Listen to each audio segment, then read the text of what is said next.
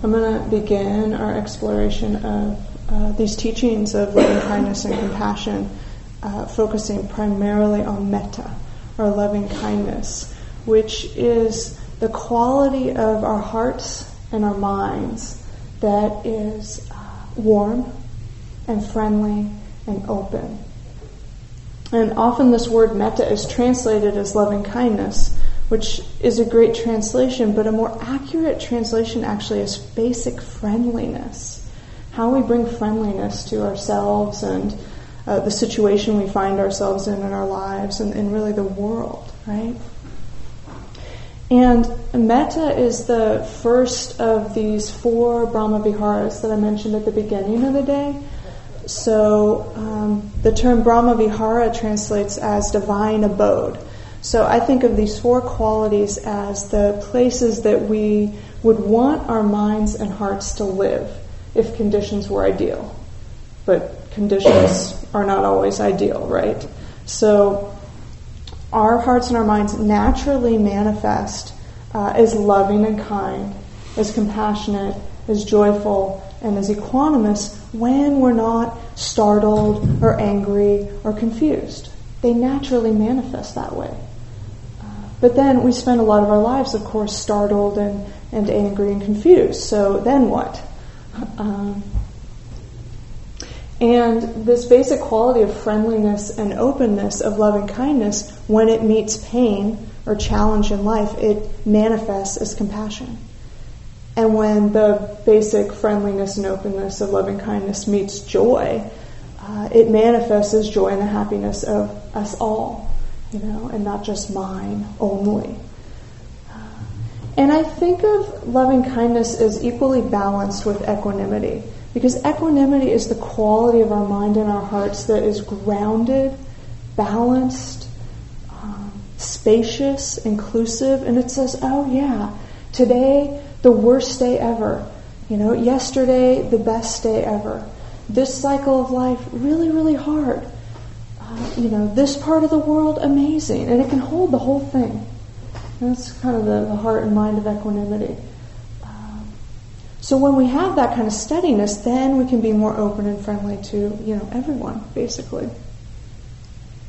So when the Buddha taught about loving kindness, You'll often hear this quote. It's very famous, you know. It said, "Oh, the Buddha looked the whole world over, and there was no one more worthy uh, that he saw of love and kindness than oneself." You know, which is super inspiring as an idea, but it's only the first half of the quote, which is interesting. The rest of the quote says, you know, that the, basically the Buddha said, "I visited the whole world with my mind, and." Uh, I didn't find anyone else more dear than myself. And he said, you know, the truth is, is that one who loves themselves completely would never intentionally harm another. So you think, well, why? You know, why would I want to be sending this to myself first? What about, you know, all the different places on the planet that there are red alerts going off right now? Uh, well, you know, no one else is more dear. And the more uh, friendliness we bring here, the more friendliness we bring out. And if we're committed to uh, creating and sustaining a planet of non harming in all ways, we have to start at home. That was very hard for me. Uh, I started meditating when I was in my late teens.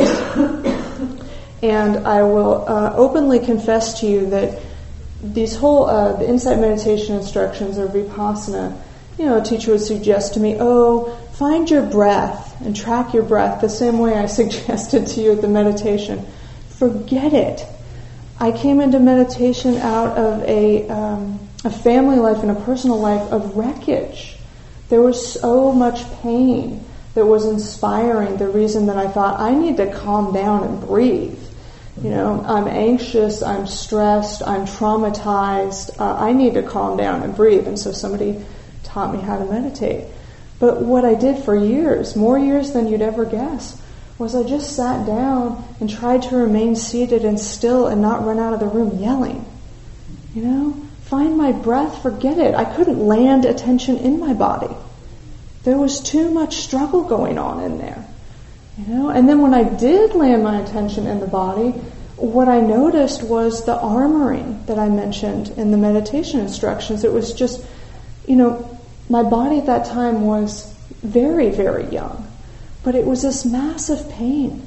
There was all these tensions and holdings in the shoulders and the back, and it was just totally unpleasant. I thought, how am I going to keep going with this? I know it's helpful. I feel there's something very special with this. I know I need to learn these tools, but this is hard fortunately, um, I'm a bit of an extremist, so I started my retreat career young, and uh, I thought, you know, day longs were great. How about a week long, uh, you know, stay for a week, meditate, sit and walk all day? Week longs were great, so then I went, you know, immediately and did a six week, and it just went on from there uh, because I was desperate for peace. You know, and what I was desperate for that I didn't know I was desperate for was kindness and friendliness. Uh, so I had a teacher that said, Heather, you know, I think that you should just be practicing loving kindness all the time. And I said, What? Loving kindness? You know, you mean like this? loving kindness? I'm like, no. And he said, No, no, no. That's not it. Loving kindness, uh, and it's interesting because this is the way they taught it to me, and uh, now I'm very passionate about these practices, so you know, teach in the same way. It comes out of the tradition. Loving kindness practice is a practice of intention. So we're not saying be nice all the time, be nice meditators. We're not looking for that. We're looking for real, you know. Um, so it's a process of intention and setting our intention towards kindness. And I would say whether, no matter what form of meditation, no matter what form of life we're in the middle of, an intention for kindness could be very helpful. And then we're actually collecting our minds around that intention. So traditionally, and the way I was taught was that we uh, use phrases of well wishing for that. And the phrases for well wishing often have something to do with safety, happiness, strength or health, and ease of well being. Uh, and so there's a collection or concentration of the mind around this basic friendliness. And then what happens is a process of purification. and to me, this was the key because, uh, you know, I looked at that teacher and said, You want me to wish for safety for myself? The conditions I'm involved in do not, are not supporting a lot of physical safety right now. You know? So how can I wish myself and other people safety? How can I wish people in countries where there's war safety? They're not safe. Know, they are being harmed. How can I do this? There's no, no. It's a process of purification. So everything that ever comes up that um, inhibits our hearts and our minds from moving in that direction gets presented to us, and we get to work with that material, and it's really painful. You know, I, I used to think, I can't wish myself happiness. That's cheating. If I only suffer enough, then I'll be free, right? No. You know, I could, we could incline our minds towards happiness. It's not cheating. Or this thing about what does ease of well-being mean? What does it mean in a real life? You know, where things aren't always easy. But we can collect our minds there. And it's interesting because now I teach one of the metta retreats every winter. Uh, I teach the metta retreat at Spirit Rock with Sylvia Boorstein and a bunch of other teachers there. And every year, someone will come in and say to me, Heather, Heather, I'm trying to do this, but I can't do this. I'm wishing myself the, the phrases of loving kindness, and I say to myself, May I be protected and safe. And all I feel is how completely unsafe I feel. Can you please help me? I'm doing this wrong. And I say to them, No, you're doing it exactly right. You just created enough space and enough friendliness for you to feel the inherent sense of unsafety that we all feel sometimes. You know, so it's actually included. We can breathe that in and include that. You know, and that's why it takes a lot of equanimity. We have to have the, our ground, and we got to have enough space to include everything, so that we can be uh, shaken by you know waves of metta bliss. You know, oh no, I don't deserve that. Yes, we do. But if we're looking for that every time we're practicing loving kindness, it's going to fail because nothing's every time, of course. Um, so we can open. You know, and so that was my journey. I did lots and lots of long retreats. I was a passionate participant of the two month retreat at Spirit Rock for about a decade. It's in February and March every year. And I, at least half those years, I was doing loving kindness, compassion, joy, and equanimity practice while everybody else was watching their breath. You know, and for me, that was what was needed. Um, but what I learned through that is that there is no difference, really, between loving kindness and mindfulness. Uh, they're exactly the same. Mindfulness isn't mature if it doesn't have a spirit of kindness. For being mindful, mindful, mindful sensation, thought, I can't believe I'm having this thought, and then we're not mindful of that, that's not kind. You know? It's like a mature mindfulness has kindness. A mature kindness has mindfulness.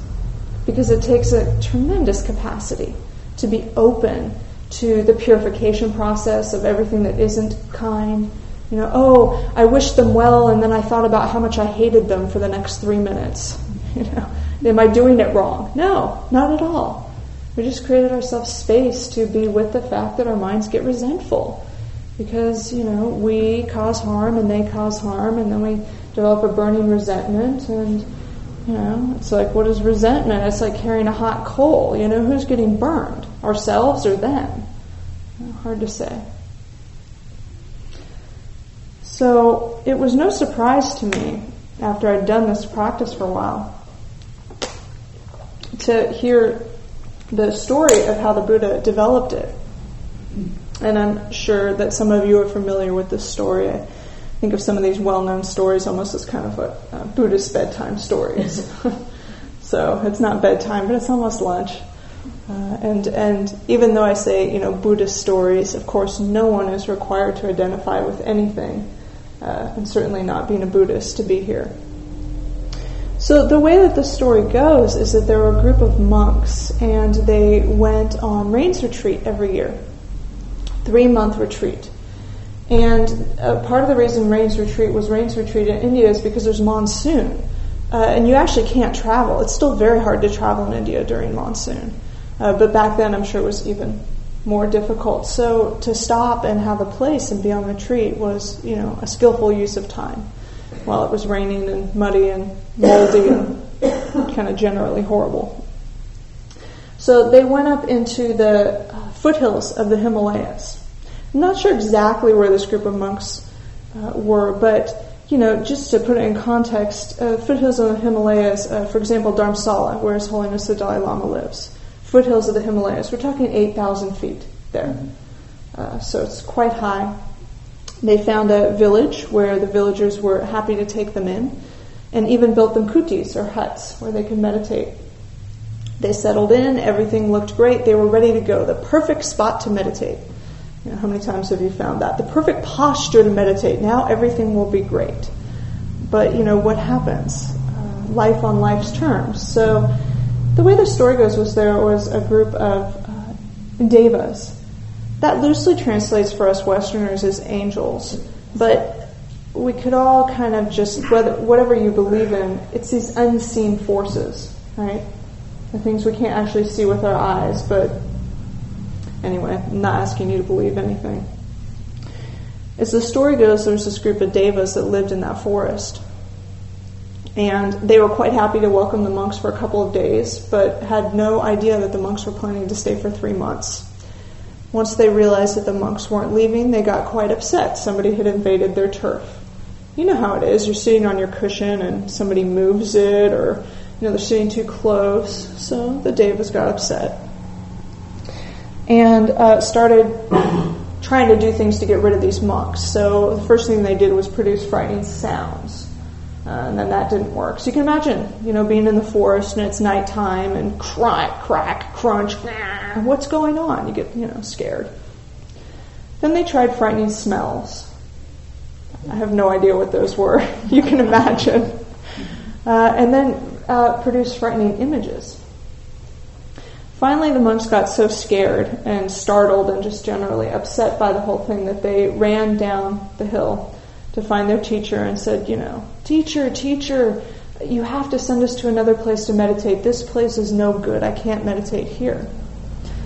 And, you know, how many times have we thought that? It's too loud, it's too hot, it's you know, my mind's too crazy. I can't meditate here. I can't meditate now. So the monks did that too.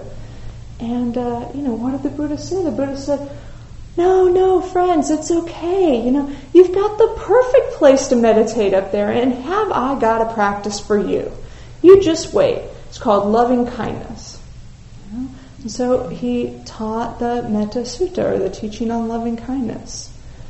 Um, and the way that we actually practice it traditionally um, now was developed by another monk about a thousand years later named Buddhaghosa, who took the teachings the Buddha gave that had been documented and kind of put them into a format with some phrases that we'll be doing later uh, in this whole process.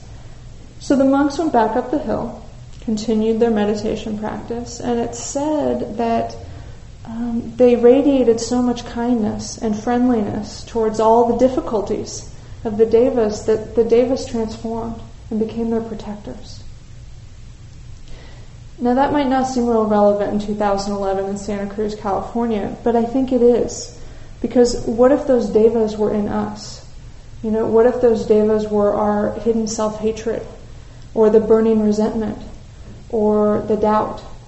And we brought that level of kindness and friendliness and openness in and allow those things to transform and become our, prote- our protectors, basically.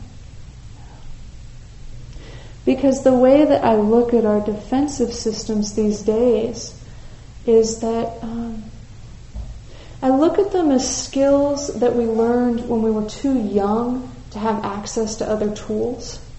You know, our basic defensive structure, uh, and each one of us has our own kind of unique flavor of that. Uh, they're old. And we actually develop these habits to protect our hearts and some, for some of us, to save our lives when we didn't have other tools available to us. You know, we didn't have the capacity, or we weren't old enough, or whatever it was.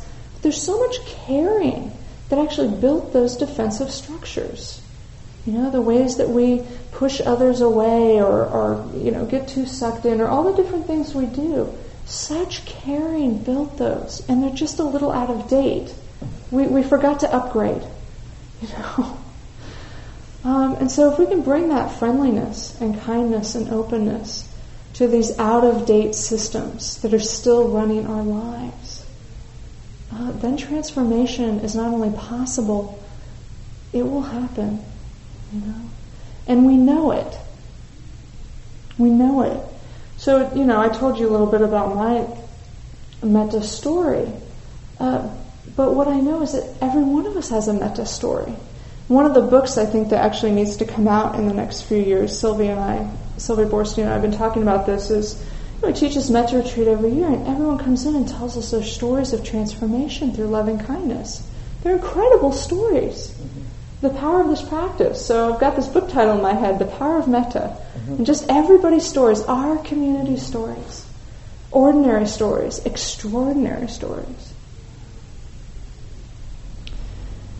And it's interesting because, you know, part of the process that we move through as, as we cultivate these practices, you know, these qualities of heart are inherent no matter what we've done or haven't done, uh, given the right conditions, they will shine forth. Kindness, compassion, joy, equanimity. But as we move through the process of intention and purification and, and training, you know, we get to run into all these edges. And I just want to mention a kind of a couple of the traditional edges that come up with our metta practice, whether on the cushion or in our lives. And one of them traditionally is called the near enemy of loving kindness, but that seems a little outdated as language to me. So I like to call it that which masquerades as loving kindness. And what the quality is, is a kind of selfish affection. So whenever we're running against the edges of loving kindness, we're usually running up against me, you know. And of course, it's all about me, right? It always is. It always was. It always will be. And each one of us is running around telling the same story and believing it. It's all about me. Sometimes I just look around and realize that we've all got these little bubbles above our head and they're all going me, me, me, me, me, you know. And we do that. We forget that there's actually us, usness. not just me-ness, but us-ness. So the kind of selfish affection is of genuine friendliness and openness and warmth, plus me, plus a kind of self-obsession. And I found an interesting story about this recently. It was in a, a, novel that I read, and I didn't actually write down the name of the novel, but the character was fascinating in terms of this selfish affection. Her name was Marion. And uh, the story was set in a home for the elderly, and she was in, at the time of the story, in advanced stages of MS. And one of the nurses was asking her kind of about her life and she was telling her story. And she said that her whole life she had this MO of being kind. And I think this one's really interesting for our kind of meditation communities because there can be this idea of, I must be kind when I'm here. But then there's this huge disconnect of when we go home. And then we judge ourselves and we can't bridge it. So it's like, how do we find a kindness that's authentic? I think this story is very um, apropos to that. So her thing was she was always trying to be kind, be the kindest mother, be the kindest wife, be the kindest friend. And she couldn't understand why things kept going wrong in her life. She had a story if only I'm kind, then everything will be okay. Uh, and we all have a story like that. You know, if only I could be fill in your own blank, then everything would be okay. We all have a story like that. Hers was kind. Um, so, you know, things went wrong for her. Her husband left her. Her kids were getting in trouble with the law. Um, part of that was because she was being so nice, she didn't set appropriate boundaries for them. You know, and this thing about like kindness with boundaries. yeah, here we are, 2011. Uh, and then she got MS, and she got sick. And her first response was to try to be a kind hero I'm okay, you don't have to take care of me, you know. Um, but of course, MS, you know, is a devastating illness, and she got worse and worse. And finally, she had to let go. She had to let go of being that hero, that kind hero. And um, people started taking care of her. And what she noticed was, as her children started taking care of her, they started to take more responsibility for her, and then they started to take more responsibility for their lives. And, you know, there's actually like a spirit of kindness in the family that was more authentic. But her real aha moment uh, was later, after her daughter had had a child. So it was her granddaughter. Um, and she was talking to her granddaughter. Her granddaughter was about eight years old. And she was listening to her granddaughter and being very nice, being the nice grandma, right? And the granddaughter turns and looks at her and says, You're not listening to me. And Marion goes, What? And she thought about it and she realized, wow, my granddaughter's right. I'm just trying to be the kind grandmother. I'm not listening. And it totally woke her up. And she took on this practice. It's not a Dharma book, so she didn't say to practice, but she took on this practice of being interested in people only for the sake of being interested. And not about her and how she looked and, and how people thought of her. And she said, to, you know, at this time of the story, even to this day, she has to be very careful to watch for that masquerading quality. I think that's a very interesting metta practice, to be interested for the sake of being interested. Mm-hmm. The kind of opposite quality of loving kindness that we all run into is the process of purification are these qualities of anger or ill will or even hatred. And there's nothing more humbling than trying to bring a spirit of kindness to someone or something, and then what pops up is this intense hatred more strong than we've ever felt in our whole lives. And if we take it personally and go, wow, I'm a really hateful person, which of course isn't a kind thing to do, uh, it's very, very painful. You know? But it's part of the process because the truth is, is we all carry the seeds of enlightenment in our heart, and we all carry the seeds of hatred in our heart. And, you know, they can bloom according to conditions. So, that actually reminds me of a, a story from the Cherokee tradition about a grandfather and his grandson. and his grandson was, you know, they were sitting, they were talking, and the grandfather said, you know, I've got two wolves inside of me and they're at war. And the grandson said, well, grandfather, you know, what are, what are the wolves? What do they stand for? Why are they at war? And the grandfather said, well, you know, one wolf stands for uh, hatred and self-doubt and resentment and fear and, you know, fill in the blank with all the stuff that you grapple with. And the other wolf stands for love and kindness and generosity and truthfulness and fill in the blank with all the beautiful qualities that we're cultivating here. So the grandson, of course, looked at the grandfather and said, Well, grandfather, which wolf wins? You know. And the grandfather looked at him and he said, You know which wolf wins? The one I feed. The one I feed wins. So that's why I feel like if we can bring the spirit of kindness any moment, it doesn't matter which moment, and it doesn't matter towards whom or what, then we're feeding that capacity for, you know, an awakened heart that's friendly and open and kind in the face of conditions.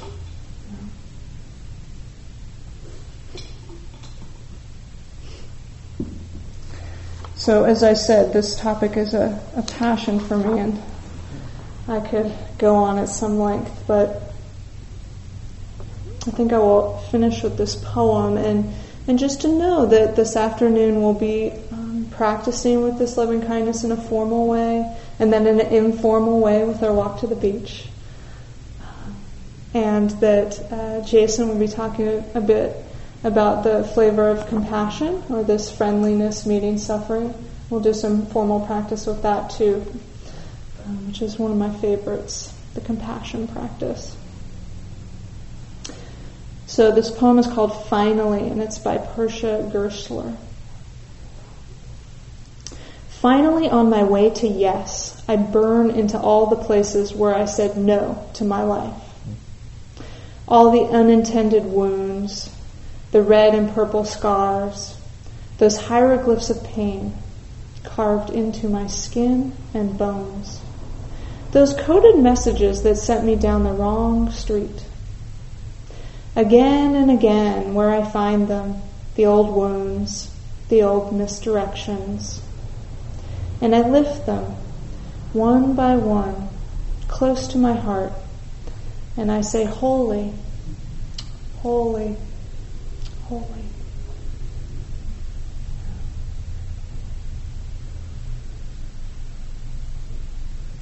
So that's what I have to offer for your reflection.